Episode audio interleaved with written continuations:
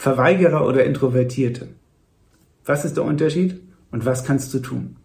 Und warum ist das wichtig? Während du bei Verweigerern ein echtes Problem hast, solltest du dir das Wissen und den Einsatz deiner introvertierten Kollegen nicht entgehen lassen. Und ihnen gleichzeitig damit die Möglichkeit geben, die Zukunft aktiv mitzugestalten. Tech Leadership. Carsten Prieps. Leadership in einer von Technologie geprägten Welt. Hey, hallo, hallo. Schön, dass du dabei bist. Heute geht es um das Thema Verweigerer oder Introvertierte. Was ist der Unterschied und was kannst du tun?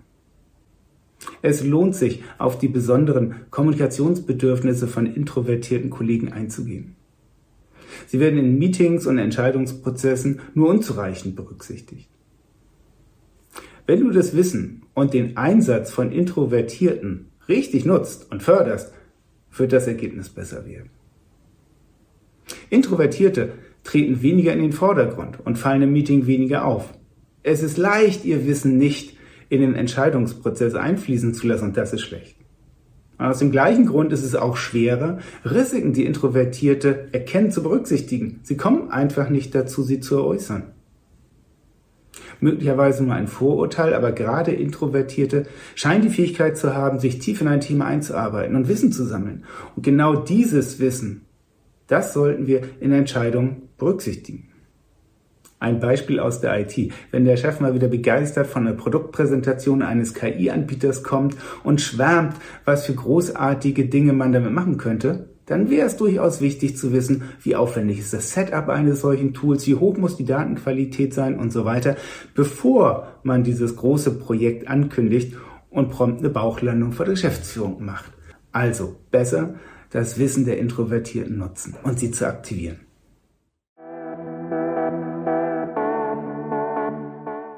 Der Unterschied zwischen Verweigerern und Introvertierten.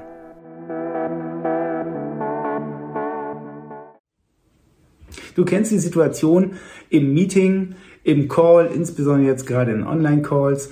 Äh, eine Menge Kollegen sind engagiert dabei und ein paar hörst du gar nicht und ein paar haben auch noch die Kamera aus. Ähm, ja, was ist? Haben sie keinen Bock? Oder sind es einfach introvertierte Menschen? Der Unterschied ist sehr wichtig.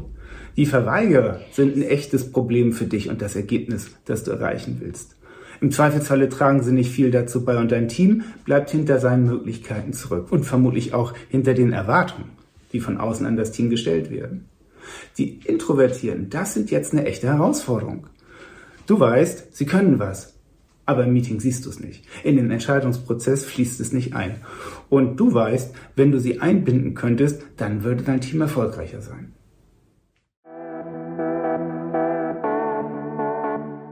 Erkenne die Introvertierten.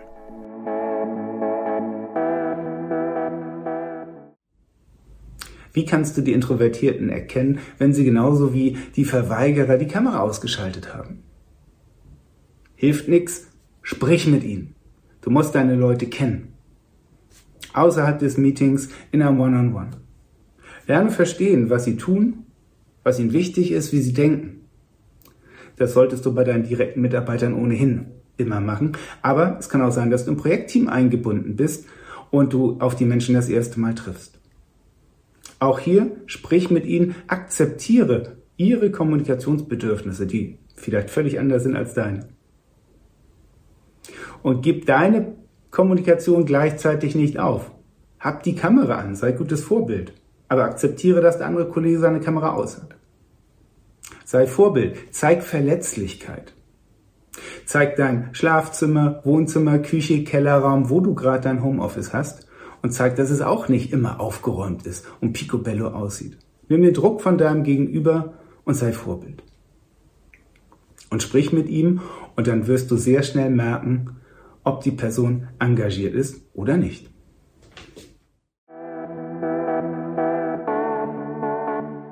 Binde die Introvertierten ein.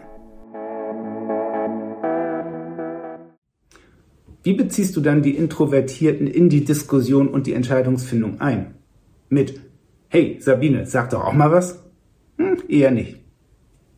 Die Kommunikationsbedürfnisse zu akzeptieren heißt auch den Entscheidungsprozess verändern und damit vielleicht sogar für alle zu verbessern. Vielleicht noch mal einmal überlegen, was eigentlich das Problem an der Beteiligung der, in der Diskussion ist. Das kennen wir vermutlich alle. Du kommst nicht zu Wort, weil andere einfach zu viel sprechen. Du traust dich nicht einzusteigen, weil die anderen sich sehr gut kennen und vertraut miteinander sprechen und du dich fühlst wie ein Außenseiter. Es wird über Details gesprochen, während du mehr auf der Überblicksebene unterwegs bist. Es gibt einen hierarchischen Unterschied, der auch gelebt wird, der aber nicht auf deiner Seite ist. Es könnte sein, die Diskussion ist einfach zu schnell für dich und du hast gerade mal die Sache durchdacht, da ist man schon beim nächsten Thema. Also eine Vielzahl von Gründen, die dir und mir das Leben schwer machen und introvertierten Kollegen noch viel mehr. Der potenziell wertvolle Beitrag kommt gar nicht raus. Er kann nicht zum Ergebnis beitragen. Schade fürs Ergebnis und noch schade für den Kollegen, die Kollegin. Ist man eher introvertiert, dann ist es in so einer Situation noch schwerer, einen Punkt zu machen.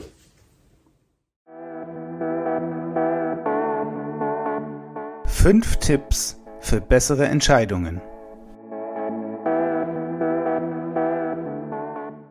Unser neuer Entscheidungsprozess muss all diese Gründe berücksichtigen und sicherstellen, dass mehr Wissen als vorher von mehr Menschen als vorher ähm, gesammelt und wieder verteilt und für die Entscheidung herangezogen wird.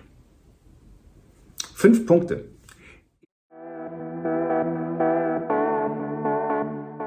Erstens. Beiträge sind Vorschläge. Erstens. Beiträge sind Vorschläge. Entschieden wird am Schluss.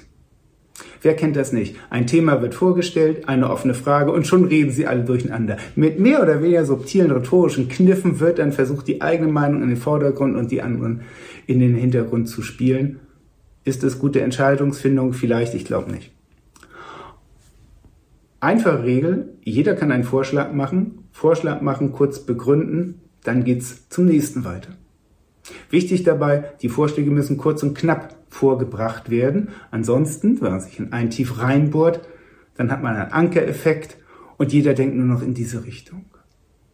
Das Wichtige hierbei ist, alle Vorschläge, die gebracht werden, sind wirklich nur Vorschläge. Entschieden kann jeder von diesen Vorschlägen. Ob es nun der erste ist, der letzte, egal. Deswegen Bedruck aus der Sache rausgenommen.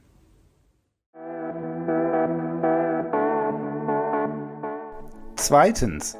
Entscheidungen sind Experimente.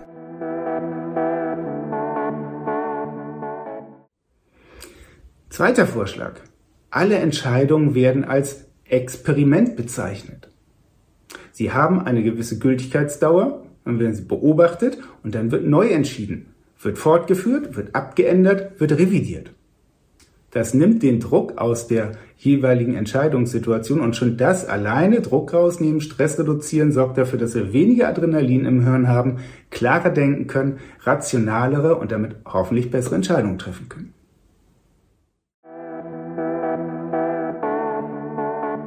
Drittens. Finale Entscheidungen erst nach einer Feedbackrunde. Dritter Vorschlag. Entscheidungen werden final erst nach einer Feedbackrunde getroffen. Entscheidungen werden nicht direkt im Meeting getroffen. Meist ist so eine kurzfristige Entscheidung ja auch gar nicht nötig. Die Entscheidung und ihre Annahmen und ihre, ihre Ziele werden notiert, im Nachgang an das Meeting verteilt. Jeder hatte eine gewisse Zeit, begründetes Feedback zu geben, warum die Entscheidung äh, anders getroffen werden sollte. Auch das kommt in der Regel, auch ohne Introvertierte, dem gesamten Entscheidungsfindungsprozess zugute. Man hat mehr Zeit, man kann reflektieren. Üblicherweise wird man ja von Entscheidungsbedarfen überrascht. Dann wird aus dem Moment heraus entschieden, keiner denkt die Dinge richtig durch. Sich die Zeit dafür nehmen, sorgt garantiert für bessere Entscheidungen und unser Thema, die Introvertierten, werden besser eingebunden.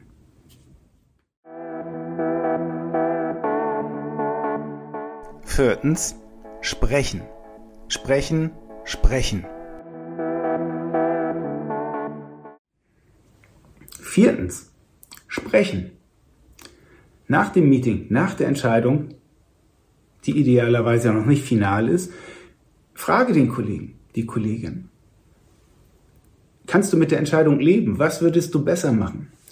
Gib ihm, ihr Zeit, Möglichkeit darüber zu reflektieren, Meinungen mit dir auszutauschen im Dialog. Du wirst an Wissen kommen, was dir sonst fehlt und du wirst dem Menschen äh, ein tolles Erlebnis, eine tolle Erfahrung bieten, das Gefühl, dass seine Meinung wertgeschätzt wird. Und so kannst du gleichzeitig mehr Sicherheit fürs nächste Meeting erzeugen.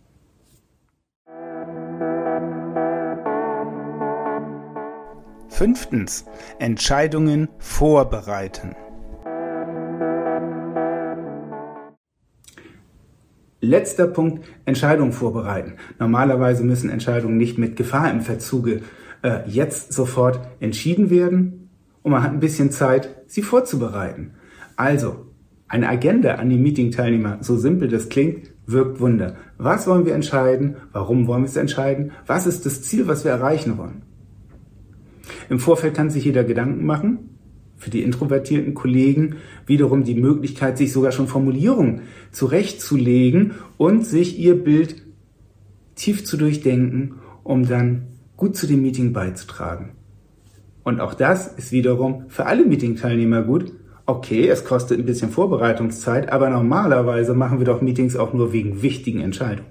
Und für wichtige Entscheidungen sollten wir uns ein bisschen Zeit nehmen. Ihr seht, auch bei diesem Punkt geht es wieder darum, den Entscheidungsprozess zu entschleunigen. Stress reduzieren, Adrenalin im Hirn reduzieren, rationale Entscheidungen treffen, kein Nebel der Aggression. Dann kommen wir zu guten Entscheidungen. Und nebenbei eine Basis für all das ist Vertrauen.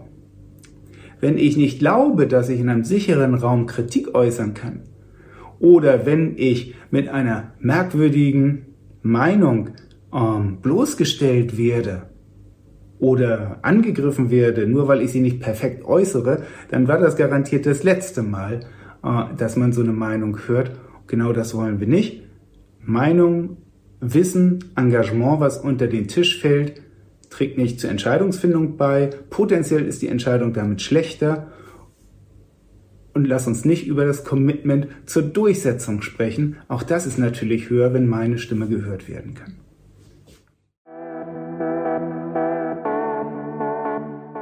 Die große Frage, lohnt sich das eigentlich? Tja, warum das alles? Lohnt sich das eigentlich? Definitiv. Der Schaden durch schlechte Entscheidungen äh, ist immens. Durch fehlendes Commitment, durch schlechte Kommunikation nach der Entscheidung. Ähm, das lässt uns alles hinter unseren Möglichkeiten zurückbleiben. Das wollen wir nicht. Und es ist unseren Mitarbeitern gegenüber keine Wertschätzung, ihren Input nicht aktiv einzuholen, sie nicht an der Entscheidungsfindung, an der Gestaltung der Zukunft zu beteiligen und ihr Wissen und ihr Know-how einfach zu verplempern. Schöner Nebeneffekt, wenn du dich mehr um deine introvertierten Kollegen kümmerst, wirst du viel Neues lernen und du wirst Aspekte an diesen Menschen kennenlernen, die du vorher nicht gesehen hast. Das ist enorm bereichernd. Für beide Seiten. Ja, wie fandst du diesen kleinen Artikel? Fandst du ihn nützlich? Kannst du was daraus gebrauchen? Hast du Ideen, darauf aufzubauen? Hast du Änderungsideen? Hast du eine gänzlich andere Meinung? Alles super interessant. Ich freue mich über dein Feedback in den Kommentaren. Lass uns in den Dialog treten. Tschüss, bis dann.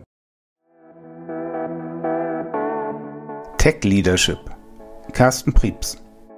Leadership in einer von Technologie geprägten Welt.